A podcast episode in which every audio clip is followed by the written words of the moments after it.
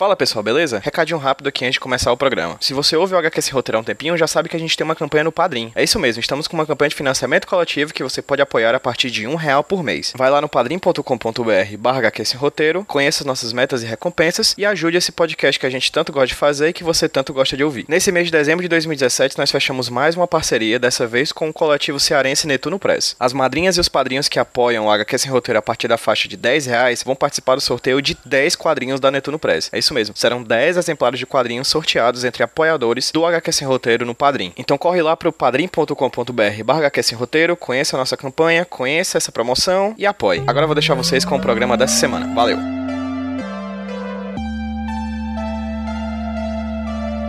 Bom dia, bom dia. Pega essa visão, brinda um champanhe bom. Gelo do meu coração, sangue de leão. Vermelhos são seus tons, eles sangram como eu sangro, irmão. X da questão. Fala galera, beleza? Quem tá falando com vocês é o Pedro, trazendo para vocês mais um HQ Sem Roteiro Podcast, o podcast de quadrinhos aqui da rede Iradex de Produções Associadas. Hoje a gente vai dar continuidade a um programa, na verdade não é um programa, mas é uma série de programas que eu venho realizando nos últimos tempos. Caso você tenha, esteja ouvindo o HQ Sem Roteiro assim religiosamente toda semana, você vai ter percebido que eu já conversei com alguns jornalistas em quadrinhos, assim, que eu tô chamando eles de jornalistas em quadrinhos, né? Não sei nem se eles topam esse termo, enfim. Mas eu já conversei com a Carol Ito, que trabalha com a, com a Trip, com, com a Caros Amigos e com outros com outro, outras revistas e, e sites, e também com Robson Vilauba, que trabalha na no, na Gazeta do Povo e também já fez trabalhos para outros sites como a Folha de São Paulo. Hoje eu dou continuidade a esse projeto com um terceiro convidado diretamente de São Paulo, o Alexandre de Maio. E aí, Alexandre, beleza, cara? Opa, tudo bem? E aí, uma satisfação aí estar no programa. Valeu pelo convite. Pô, cara, eu tava muito afim de falar contigo há um bom tempo, porque eu curto o teu trabalho pra caralho. Teve um trabalho que a gente vai falar daqui a pouco que me marcou bastante. Mas, enfim, vou pedir para que primeiro, Alexandre, você se apresente para quem tá ouvindo a gente. Quem é você? Ah, uh, que pergunta, hein? eu sou. Eu faço jornalismo em quadrinhos. Né, eu nasci aqui em São Paulo, de 99 até 2009 eu tive uma revista de hip hop que chamava Rap Brasil e fiquei 10 anos editando revistas de, de hip hop, fazendo trabalho jornalístico. Em 99, quando eu lancei a revista, ela já tinha umas 16 páginas de quadrinhos. Mas aí em 2006 que eu fiz mais algumas coisas em quadrinhos, consegui lançar um livro. E aí tenho tocado essa carreira dupla de quadrinista e jornalista. Para começar, fala um pouquinho sobre a tua formação como jornalista. Como é que você começou a se interessar por jornalismo e como é que você acabou se tornando esse profissional do jornalismo? Cara, na verdade eu não planejei muito isso. Foi uma coisa, é uma coisa meio engraçada porque eu não, nunca pensei em ser jornalista. Eu pensava em ser desenhista. E aí eu gostava de quadrinho, eu pensava em fazer um quadrinho. Aí eu, quando eu fui procurar lançar os, os quadrinhos que eu queria, que eram os quadrinhos falando de realidade, eu coloquei uma, uma matéria no final falando de rap, e aí fui procurar publicar esse, esse, essa história em quadrinho, que tinha algumas matérias de rap no final. Encontrei uma editora que falou: por que você não faz metade, metade? Metade matéria, metade quadrinho. E aí me juntei com umas pessoas e com 20 anos acabei lançando uma revista de, de rap. E minha carreira começou assim, meio por acaso, assim, meio porque eu gostava de rap aqui em São Paulo, sabia do tema e comecei a escrever sobre ele, meio sem. Não fiz faculdade de jornalismo, então fui fazendo ali na prática, lançando uma revista, e depois que eu fui me especializando, tirar MTB, né, publicar em outras revistas, escrever para outras revistas. Mas o lance do jornalismo começou muito por acaso, querendo fazer a revista de quadrinho dar certo e querer fazer sobre matérias de rap, porque na época o rap era muito discriminado e as matérias saíam tudo errado, com o nome errado, tirando sarro, com preconceito. E eu falei, ah, vou fazer umas matérias no final, meio num, numa época sem internet, que a gente fazia fanzine. E no caso, tu fala um pouquinho sobre esse esse meu teu início que tu queria começando fazendo quadrinhos, né? É, como é que você começou a ler quadrinhos, assim? Quais são os quadrinhos que acabaram te influenciando nessa primeira... Você leu quadrinhos desde a infância? Se sim, quais eram os quadrinhos? Como é, que, como é que você foi do leitor ao fazedor de quadrinhos? Na minha época, quando eu tinha... Quando eu era adolescente os quadrinhos eram muito fortes nas bancas, né? Você tinha tiragens incríveis de 50, 100 mil exemplares, de Piratas do Tietê, de Revista Animal, e os quadrinhos da Mônica, e quadrinhos de super-herói. Então era bem forte a banca né, de jornal. Então eu cresci numa época que não tinha internet, uma das diversões era você ir na banca e comprar quadrinhos. Né? Era uma mídia fortíssima a banca naquela época.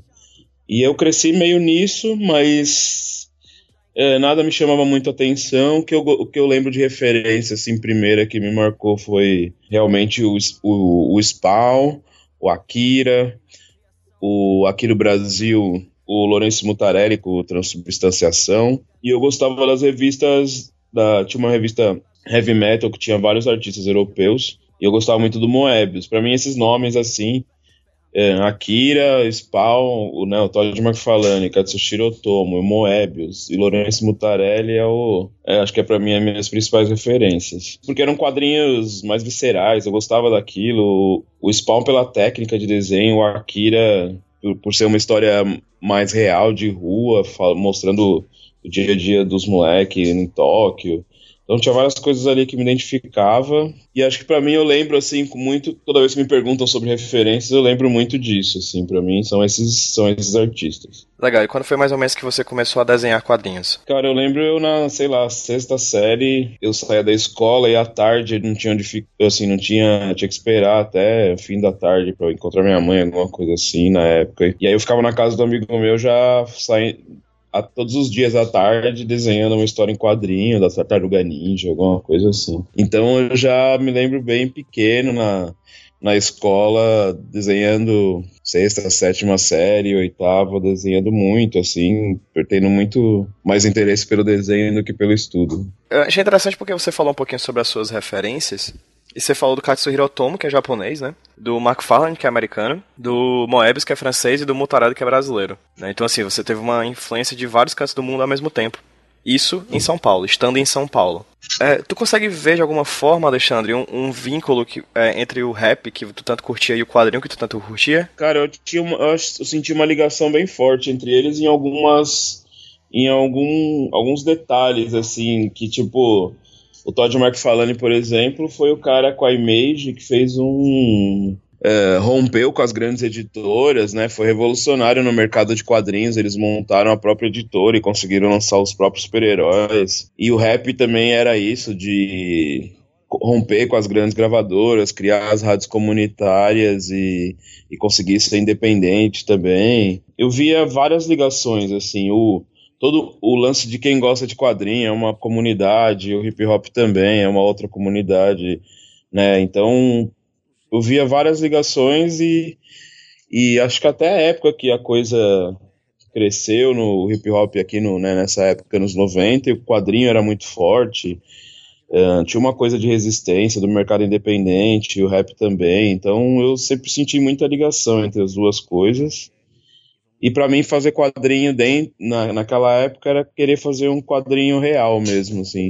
Que também era. Porque os quadrinhos eram sempre de super-heróis e tal, e tinha pouca, muito pouca coisa nacional. E quando tinha, nenhuma mostrava realmente o que acontecia nas ruas, na favela, com uma cara mesmo de Brasil, assim, né? De, e aí eu também queria fazer isso. Então via várias ligações, assim, como como uma ferramenta de protesto, como uma ferramenta de uma mídia forte que você pode é, transmitir alguma ideia, sabe? Sobre as revistas que você fez sobre rap, quais foram elas e quais eram, qual, como era o teu trabalho nelas? Assim, tu era editor delas, não é isso? Isso é. Quando eu fui atrás de, eu fiz um projeto, né, um boneco e criei uma uma ideia de uma revista que fosse de hip hop, que falasse dos quatro elementos e tivesse 16 páginas de quadrinho. Aí eu procurei uma editora, que na época estava começando, ela aceitou a ideia, e aí eu consegui lançar essa revista, ela deu muito certo, e aí eu comecei a trabalhar né, mensalmente nela. A gente começou, tive uma grana para conseguir montar uma pequena redação com duas, três pessoas e fomos para a luta. Começamos a fazer as matérias, publicar as revistas, e aí eu fiquei 10 anos fazendo essas revistas. Aí, no segundo ano que eu tinha, depois de, sei lá, em 2000, final de 2000, a parte de grafite da revista deu muito certo. Então aí a gente lançou uma outra revista que era a revista Grafite, que ficou oito anos também, saindo todo mês. A revista cresceu muito, a gente fez uma revista que, fiz uma revista que chamava Planeta Hip Hop, que tinha um CD e tinha. Saía 10 mil edições por mês. A gente lançou durante 10 meses 100 mil CDs. E aí a gente lançava vários grupos de rap. Tinha uma outra revista que chamava Rap News, que era só de rap gringo e, e, meio um roteiro das festas. Eu fazia alguns especiais de grafite. Eu, eu era o editor, eu tinha um sócio que tinha alguma. tinha algum mais velho que tinha algumas outras revistas no mercado. E a gente começou ali num escritório pequeno, fazendo essas revistas, ela foi crescendo e aí a gente foi tendo várias publicações, aí tivemos, tive programa de rádio na imprensa FM aqui em São Paulo, a gente tinha um festival de rap e gravava esses grupos e lançava na revista. Enfim, durante 10 anos o estúdio começou a lançar várias revistas, eu fiquei muito, muito, muito tempo dedicado a isso, fazendo capa de CD de rap, dirigindo videoclipe. Então eu acabei fazendo muitas coisas em volta do hip hop durante uns 10 anos. Todas essas revistas elas, elas saíam simultaneamente, é isso mais ou menos? Eram mais ou menos de dois em dois meses cada edição, né? Então todo mês tinha uma revista, mas algumas intercalavam, e alguns meses saíam duas, três edições. Uh, no auge aí dessa. Porque eu peguei também muito fim da, do mercado de banca mais alternativo que dá, dava para fazer revistas bem baratas para um público que, que, que, nem o, que nem o do rap, que, que assim, precisa que a revista seja acessível e tal.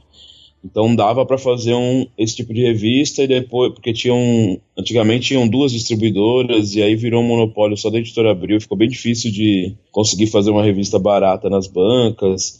Então eu peguei o auge disso, chegando a ter até quatro quatro edições na, no mês numa, na banca. É, foram 180 edições durante 10 anos, assim, mais de 4, mil, 4 milhões de exemplares. Pô, cara, foda. No caso, tu, tu chegou a citar, por exemplo, que tu a parte de grafite da revista.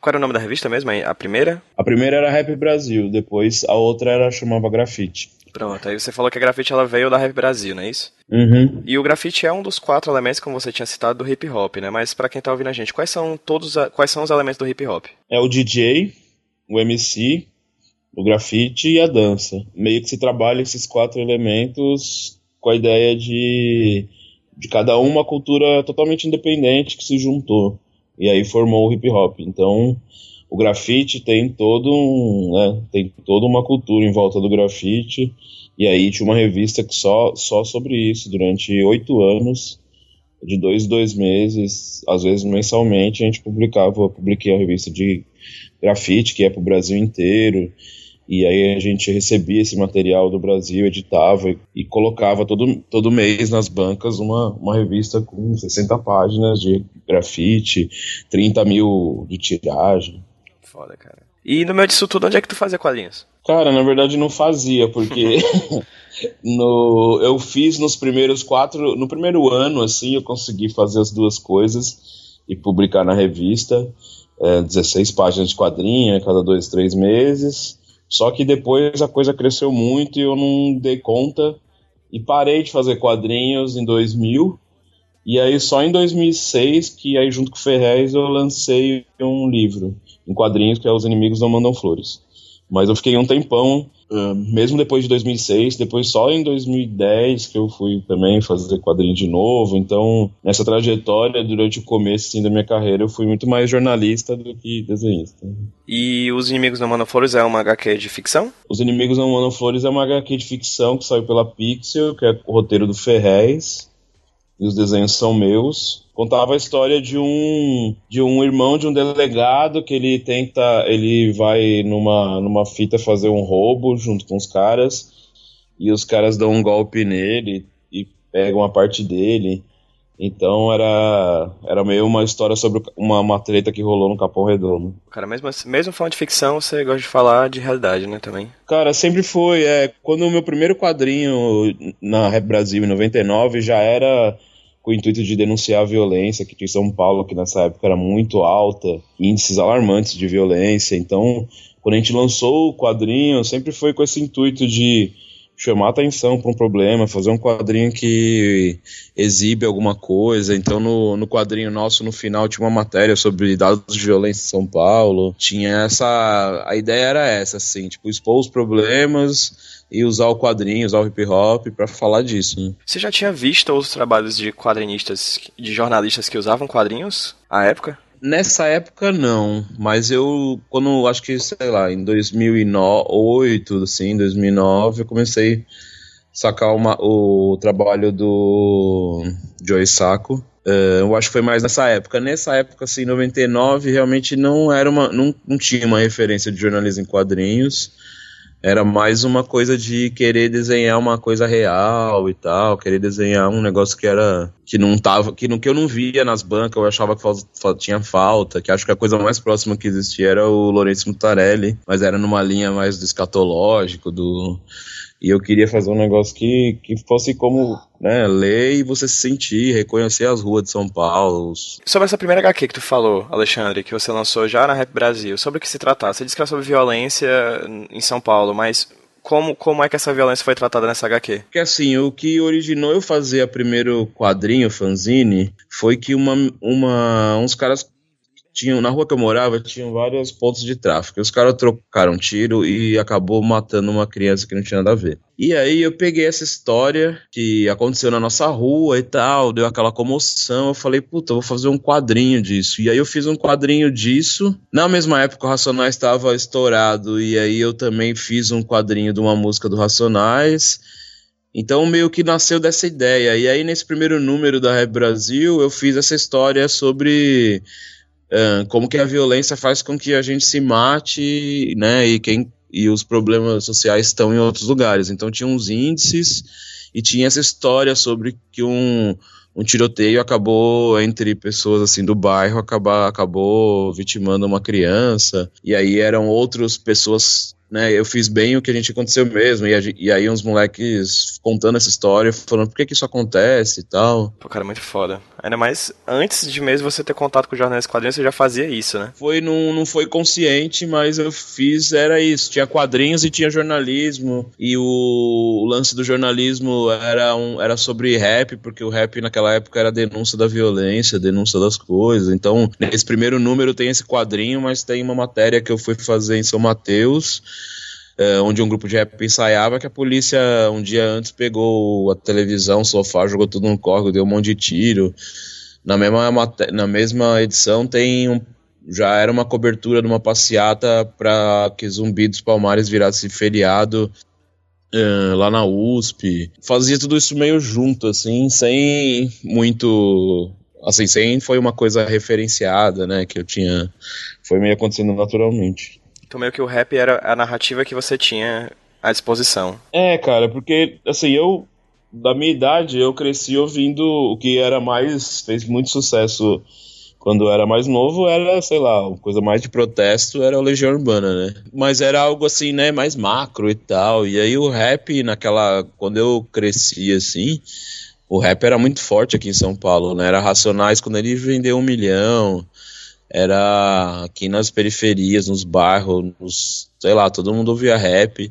Então era muito forte essa referência e o que o rap fazia de denunciar o sistema, de falar, de tentar questionar as coisas. Falei, puta, era isso que eu queria fazer isso também. E aí queria usar o quadrinho para fazer isso, sabe? Então tinha essa ligação muito forte, assim. E aí com o, o término desse período nas revistas, você voltou a fazer quadrinhos? É, 2006 eu lancei esse quadrinho pela Pixel.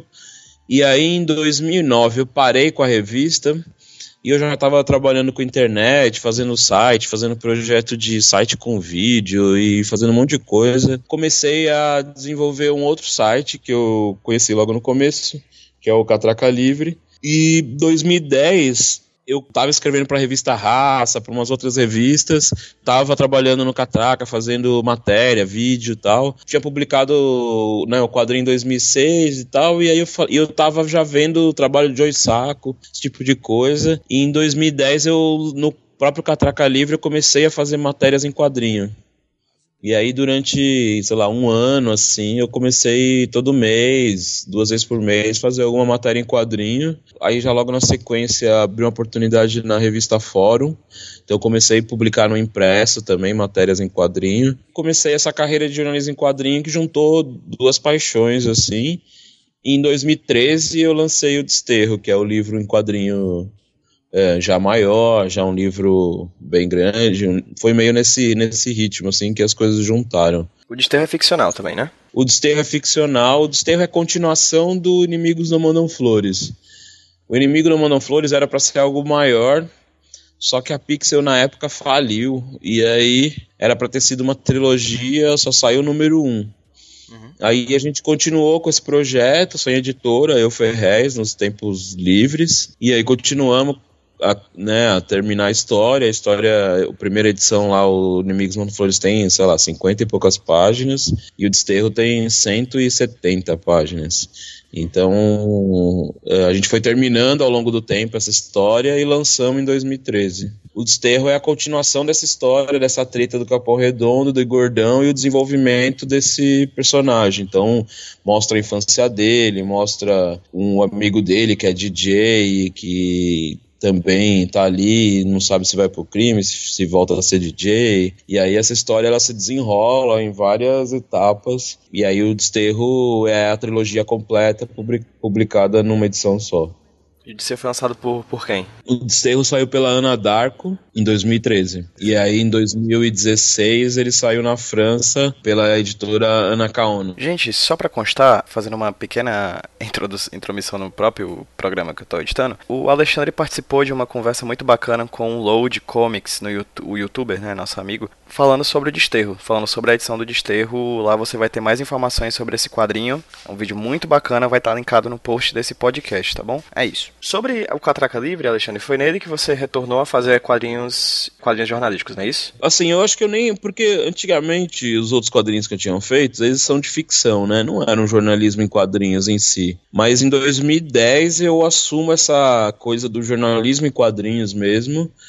E aí no Catraca eu começo a publicar matérias em quadrinho, matérias que seriam feitas em texto, feitas em quadrinho.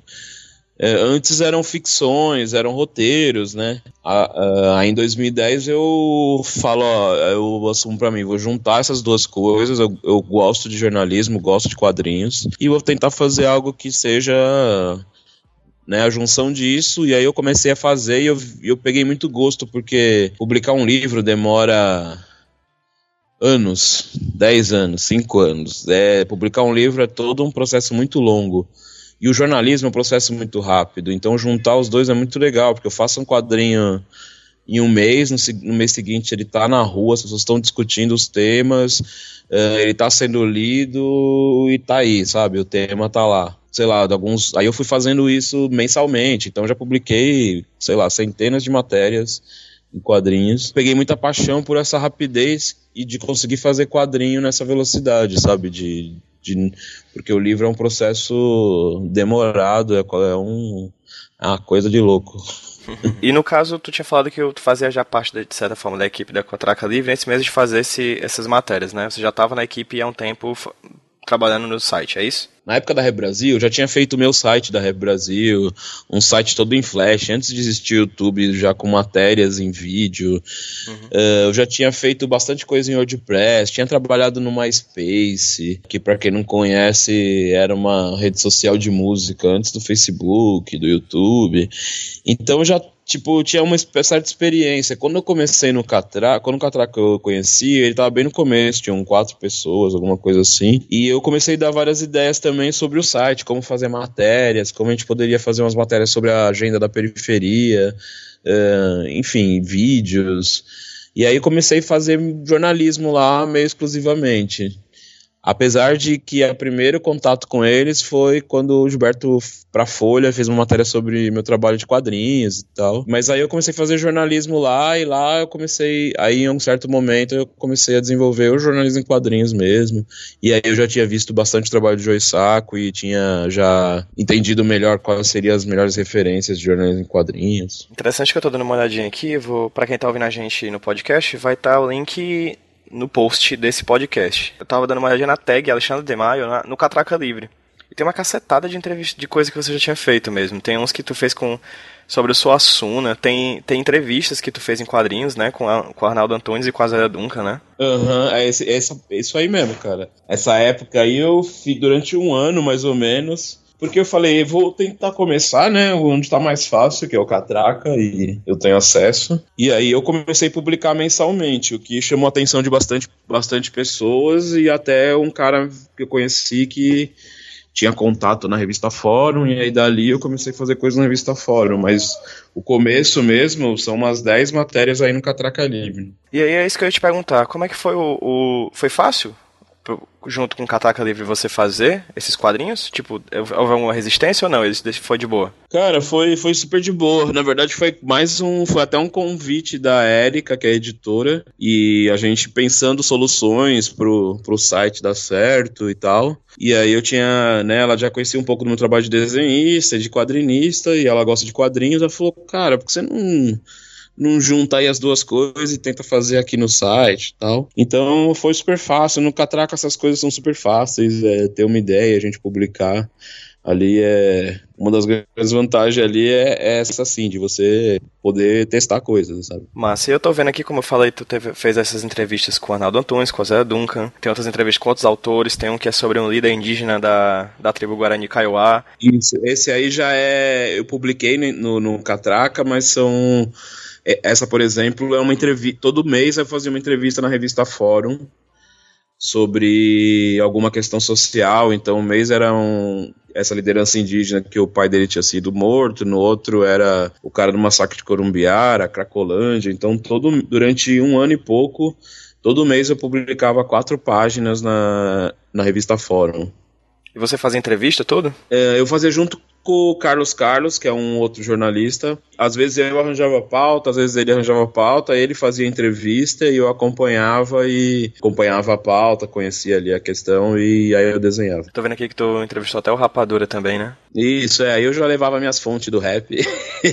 Ah, e a gente sempre podia falar de algum tema e o Rapadura tem essa questão de trazer pro rap uma uma identidade nordestina, então a gente entrevistou o Rapadura também, entrevistei, entrevistei dentro do universo do hip hop, entrevistamos também o, o Dijan, que é um que é um pichador. Eu vou falar contigo sobre a HQ que me fez conhecer o teu trabalho. Como eu te falei, eu sou daqui de Fortaleza, e você fez um trabalho aqui em Fortaleza durante a época da Copa do Mundo, né? O Meninas Sim. em Jogo, né, que é uma entrevista, que é uma reportagem bem grande, por sinal, feita durante, é, durante alguns meses antes da Copa do Mundo, visando conhecer a situação do turismo sexual aqui na, na capital cearense, já, se, já antes da época da Copa do Mundo, que era em 2014, né, um ano depois. Me fala um pouquinho como é que foi fazer esse trabalho, como é que foi é, o antes do projeto, o durante o projeto, que você veio aqui para Fortaleza, né, e o depois do projeto. Como é que foi fazer o Meninas em Jogo? Dá outro livro fazer isso aí dá, dá mais um livro sobre isso, porque. Um spin-off, né? Cara, foi uma, uma outra aventura fazer isso, porque, que, como você falou, é muito grande. E é colorido, e tinha pouco tempo. E você está falando de matérias investigativas que são super complexas e demandam muito trabalho. Pra você ter uma ideia, a gente entrevistou 35 pessoas. São situações de risco também situações delicadas, é, bem complexo, assim, tudo isso. Se, eu fiz, tem até uma versão dele impresso, dá um livro de 80 páginas. E teve, que ser feito em e teve que ser feito em três meses. E eu fiz tudo, sabe? A reportagem, a viagem. é, a Andrea, né, fez boa parte também da matéria e tal. Mas a pintura, até, até a, minha, a minha mulher e a minha filha me ajudaram em umas partes das pinturas também, porque elas são envolvidas com arte. Mas assim, foi um trabalho insano, porque desse tamanho você tem vários desafios. Então, o primeiro foi. O primeiro foi ser aceito no meio do jornalismo investigativo, porque esse projeto ele funciona assim: você, você propõe uma, uma pauta, propõe um formato e aí ele vai ser aprovado sim ou não. Aí você ganha o prêmio, né, se você for aprovado e você tem uma verba para produzir a reportagem. No caso, qual foi o prêmio e quem foi a agência que fez? é a agência ANDI, que cuida do direito da criança e do adolescente, e ela tem o prêmio Tim Lopes de jornalismo investigativo, né? O Tim Lopes, que para quem não sabe, é um jornalista que morreu uh, no Rio de Janeiro, tentando denunciar um baile funk que tinha menores de idade e que acontecia prostituição, e ele foi pego e foi morto, né? Então tem esse contexto ainda desse prêmio, e eles têm esse prêmio Tim Lopes para que se produzam matérias que contribuam para que os direitos das crianças e adolescentes sejam garantidos. Então você propõe esse tema e é aprovado, e se você ganhar esse concurso aí de pautas, você tem uma verba para poder produzir sua matéria. Então a gente concorreu, ganhamos, é, a gente ia ter uma, uma grana que a gente achou que era uma boa grana, mas na hora que você vai fazer uns custos de, de uma produção desse tamanho, é bem pouco. Então a gente foi, tentou ali, né, usar, aproveitar o melhor possível essa, essa grana, gastamos toda ali na produção e tal, e fomos, e fizemos planejamento, né, da matéria, junto com todo o pessoal da agência pública, a própria Andy, ela dá uma oficina de como você tratar melhor esse tema, é, como que deve, como que é a melhor maneira de você abordar as meninas, porque, por exemplo, no jornalismo, geralmente nessas matérias se aborda as meninas na rua, né? A gente vê na TV, né? Põe aquela voz de pato, põe uma tarja e faz ela contar uma história triste. E isso é a pior prática, porque sai de lá e a menina, né? Depois ela fica lá e ela e todo mundo sabe que ela deu entrevista e ela sofre também mais ainda violências. Então, o certo é você fazer dentro de uma casa de de acolhimento, onde elas já estão lá junto com o psicólogo, né? Porque também são você não pode fazer uma pessoa que foi traumatizada reviver traumas. Enfim, tem todo um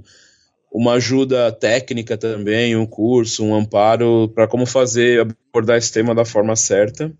E aí tem toda essa preparação e aí a gente planejou ir para Fortaleza e mostrar como que é a estrutura, se existe realmente essa rede de proteção que por causa da Copa uh, se montou um programa no governo que tinham várias reuniões, vários QGs e várias delegacia de proteção, várias operações acontecendo que eles tinham que apresentar, e a gente foi ver se isso era verdade. A ideia da pauta nasceu de uma denúncia de uma mulher que trabalha num dos movimentos sociais lá, falando que com a vinda da Copa, né, a exploração sexual infantil lá, além de estar tá aumentando com a vinda da Copa, todos esses esse programa que estava acontecendo era, é, na verdade, era tudo de fachada, nada acontecia. E aí a gente foi é, foi fazer essa matéria que é para né, a ideia de mostrar como que o Estado estava tratando a coisa, como que o lugar que tem que tratar da criança e adolescente, ele, as delegacias, os, né, os escritórios não tem estrutura nenhuma, não tem telefone, não tem um carro para poder ir ver uma denúncia. Enfim, mostrar. Acho que a gente achou que o melhor jeito de denunciar esse problema era mostrar as falhas da estrutura. É isso, você tem uma. A gente planejou duas viagens para Fortaleza, uma, no, uma, uma primeira viagem para falar com algumas fontes oficiais e tal, e uma segunda viagem na época do carnaval para ver como estavam sendo as operações e tal. E aí fizemos, ao todo ficamos mais ou menos uns 20 dias por lá, né? A Andrea eh, marcou várias entrevistas e tinha algumas fontes. Eu também, até por causa da história que eu contei do hip hop, eu tinha algumas fontes lá, que era o Zezé, que era um pessoal que tem grupo de rap, tem a CUFA e tem trabalhos lá na, na periferia e me ajudou a estar dentro do, dos lugares e tal. E também para poder investigar, né? É um tipo você eu teria eu né Andréia que era a outra jornalista num, em alguns locais em locais onde as meninas são exploradas onde acontece a prostituição uh, eu ia como repórter e ia nesses locais uh, que aí ia ser mais difícil para ela ir então foi essa divisão também de foi esse papel de jornalista também então a gente tinha que ir lá investigar ir nos lugares ver entrevistar aquela coisa 14 dias ao todo lá no começo na primeira viagem tive até a ilusão de levar uma assim levar um caderno para desenhar, levar Cintiq para fazer alguma coisa. Mas quando a gente tava lá era uma correria insana de porque como a gente queria gastar pouca grana, eu era o motorista, a gente ia lá fazer entrevista, dirigia, viajava de uma cidade para outra e à noite eu saía para ver como que as coisas funcionavam e tal. Então não consegui desenhar nada. E ao mesmo tempo era carnaval e a gente tinha e a Copa era em, né, no meio do ano e o negócio tinha que sair antes nesse intervalo. E a gente não tinha como escrever um. Como você tá apurando muita coisa, você não tem um roteiro de como vai ser a história. Então a gente também não sabia como ela ia ser inteira. Então foi fazendo-se pedaços, blocos. E depois a gente ia cortando, ia arranjando. Também não tinha um roteiro e tinha, eu não podia esperar terminar toda a investigação, toda a apuração para escrever um roteiro. Então tinha que ir fazendo por partes. A gente não tinha, geralmente, num processo normal, você vai escrever um roteiro, depois você, depois você tem todo o texto, você para para desenhar. Nesse caso era algo muito grande, então tinha que ir desenhando blocos e fazendo, mas você não tinha uma visão do todo ainda. Uh, e tinha toda a coisa de também de não poder mostrar o rosto das meninas, tinha situações meio de risco de você estar tá lá querendo uh, denunciando algo que, né, que, que, é, que vocês, é... vocês estavam tocando em um, em um tipo de, de, de questão que envolve muito dinheiro, né? Sim, então era perigosíssimo, sabe? A gente foi para cidades onde que tá numa quebrada que os gringos compraram tudo e a única polícia de lá é amiga dos caras e a gente tava com uma mulher que tava mostrando como que aonde acontecia as coisas e tal. Mas a vantagem do jornalismo em quadrinhos justamente é essa, né?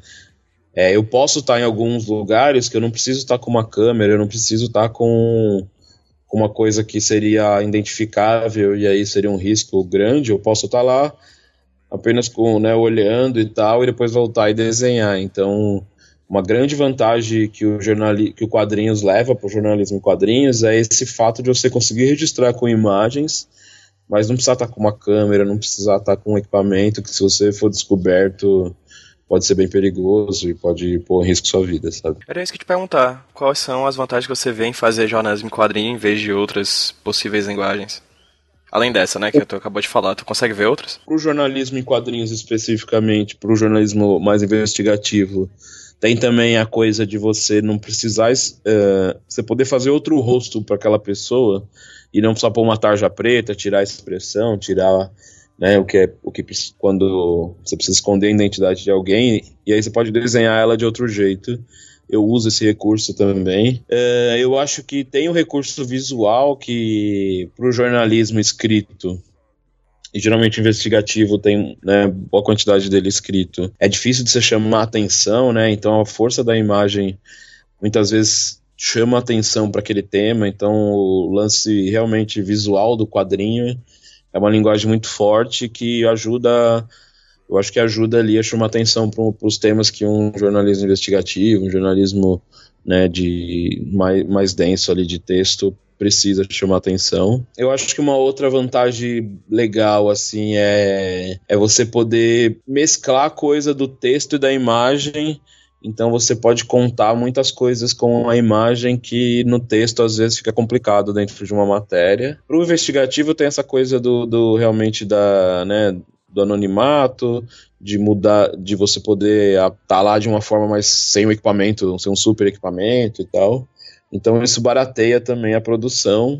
Eu acho que, por exemplo, para o impresso, ele acaba tendo uma função assim de, de inovar um pouco no que é feito no jornalismo impresso, né? Porque a maioria é tudo foto e texto, e aí ele entra como uma novidade. No digital você tem também ele como com os recursos também de animação, coisas que dá para fazer com GIF animado, com vídeo também. Eu acho que tem algumas outras vantagens ao jornalismo escrito. Também tem várias desvantagens de ser algo novo e ter que estar tá, né, ainda em consolidação, nem todo mundo entende. Estava dando uma olhadinha é, sobre alguns outros trabalhos que você já tinha feito, e eu vi aqui que você fez trabalhos também sobre a Cracolândia, sobre os incêndios em algumas, algumas favelas de São Paulo, né? Também sobre a situação carcerária da, da, da cidade, também até sobre os rolezinhos de, de shopping. E aí eu te pergunto, Alexandre, mais do que sobre a questão do jornalismo, como fazer jornais em quadrinhos, mas você acredita que o, jornal, que o quadrinho é uma boa forma de se tratar dessas questões sociais? Cara, é, é, essas questões, né, que a gente precisa tratar mais de resolver, essas questões mais importantes, as questões são pouco discutidas, né? Então o quadrinho ele, né, tá inspirando aí cinema, é uma mídia tão forte, é, um, é uma é uma linguagem que hoje, por exemplo, você fala com o cara de 50 anos e fala com a criança, né? O quadrinho é essa linguagem bem forte e aí ela pode, acho que, agregar muito para esse jornalismo uh, ou para essas causas que às vezes também nem só jornalismo, mas eu digo mais até por essas causas que precisam ganhar força na mídia, espaço, precisam de atenção, precisam de destaque. Minha ideia sempre foi essa, levar pegar o desenho e usar ele para dar destaque para essas causas. É, faço vários trabalhos com jornalismo com Greenpeace, de quadrinhos também. Então, acho que é isso. O quadrinho é uma linguagem bem poderosa, né, como o cinema, como a TV, como a fotografia, e pode ser usado para isso também. É isso. É, todas essas, not essas notícias que eu falei, essas matérias que o Alexandre fez por Catraca Livre, essa que saiu pela agência pública das Meninas em Jogo, que, é, que está completa na internet, né, dá até para baixar o PDF. Todas essas, essas matérias aqui vão estar linkadas no post desse, desse papo. E aí eu já fico aqui o agradecimento, mais do que enorme, ao Alexandre. Obrigado, cara, por ter topado conversar comigo aqui para HQ Sem Roteiro. É, espero que esse seja o primeiro papo de vários. E fala aí pra quem tá ouvindo a gente, onde é as pessoas podem ter acesso ao teu trabalho. Eu acho que todos os links estão lá no alexandredemaio.com.br. É, as coisas mais atuais eu também tenho no Instagram, Alexandre Demaio. Acho que dá para acompanhar tudo por ali. Pô, um prazer falar, de um, falar num programa aí de Fortaleza que Infelizmente não consegui ficar tanto tempo ao passeio, fiquei muito a trabalho e conheci, conheci muito de Fortaleza porque nesses todos esses dias passei muito por Fortaleza, por todos os cantos aí, e foi, era um, era um dos poucos lugares do Brasil que eu, que eu não conhecia, e tipo, tinha uns, e, né, tinha amizades daí, que quando eles vinham para São Paulo, a gente se, se falava e tal, e foi muito legal ir para aí, e o lance de você fazer esse podcast sobre, né, quadrinhos e falar dos bastidores é um espaço muito bacana mesmo, acho que a gente precisa de programas assim, de trabalhos assim, que troca ideia, que você, você vai conhece outros mercados. Tava ouvindo outro podcast lá, então ele tava falando de como era o mercado em outro país. Pô, parabéns aí pelo trabalho. Quando estiver por aí, vou, vamos tomar uma cerveja. Vamos sim, cara. Quando você chegar por aqui, estamos convidados, vamos dar, dar um rolê. Gente, muito obrigado, Demaio, de coração. É, espero, como eu falei, espero que a gente converse posteriormente em outras ocasiões. Para quem tá ouvindo a gente, que caso não tenha ouvido ainda, tenho entrevistas aí no feed do podcast do HQ Sem Roteiro com a Carol Ito e com o Robson Vilauba. E em breve também com outros jornalistas de quadrinhos. Eu tô pensando em conversar com o Taz Rodrigues, mas é possível que a gente encontre outros no meio do caminho também para papear sobre. E é isso. Vamos dar um tchauzinho pra quem tá ouvindo a gente no 3, 2, 1. Valeu, pessoal. Até a próxima. Valeu. Falou. Se você não liga, não entendeu nada. Vou resolver o problema dessa mina machucada. Se você não liga, não entendeu nada. Vou resolver o problema dela essa madrugada. Se você não liga, não entendeu nada. Vou resolver o problema dessa mina machucada. Se você não liga, não entendeu nada. Vou resolver o problema dela essa madrugada. Vou dar um doce pra ela. Trouxe uma cocada pra ela comer sempre que se lembra desse cara. Trouxe um colar pra ela um colar de prata Pra ela lembrar de mim toda vez que for na balada Julgue o livro pela capa Eu sei que ela é mó gata Mas sinto em dizer que isso não significa nada Não fique em casa parada Olha pra sua cara, hora de se lembrar que só seu amor próprio sara. Se ele deu mancada, dá uma segurada. Ninguém merece ser tirada de otária. Meu sentimento fala Conversa com a alma e a minha mente conclui que eu mereço ser respeitada. Sou uma mulher de garra, preta de quebrada. E o conforto que eu tenho é meu dinheiro que paga. E seja na favela ou nos prédios, eu tô em casa. Faço rap bem feito que é pra não me falta nada. E eu vou ficar milionária. Milionária, sem nunca depender de um homem pra ter minhas paradas. Faço minha caminhada. A consciência Sou um exemplo vivo de mulher que não se cala. Mano, se você não liga, não entendeu nada. Vou resolver o problema dessa mina machucada. Se você não liga, não entendeu nada. Vou resolver o problema dela essa madrugada. Mano, se você não liga, não entendeu nada. Vou resolver o problema dessa mina machucada. Se você não liga, não entendeu nada. Vou resolver o problema dela essa madrugada. Saber como nos posicionar internamente para que qualidades naturais brotem sem a gente precisar entrar em acordo. Sem a gente dizer assim, você vai me amar por 20, 30, 40, 50 anos. É? Certamente a pessoa vai te amar para sempre. Da forma como a gente gostaria, não no esquema em que a gente gostaria.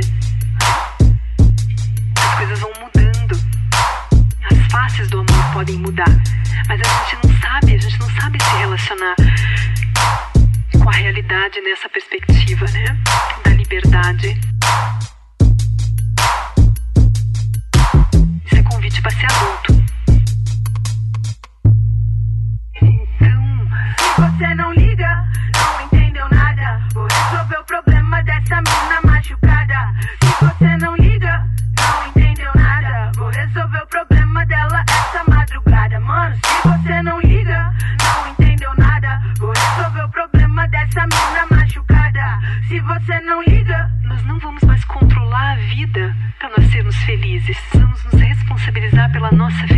de forma autônoma, nos conhecendo. E como seres maduros, adultos, a gente vai dar liberdade para as pessoas serem o que elas são, o que elas podem ser. Isso é amor.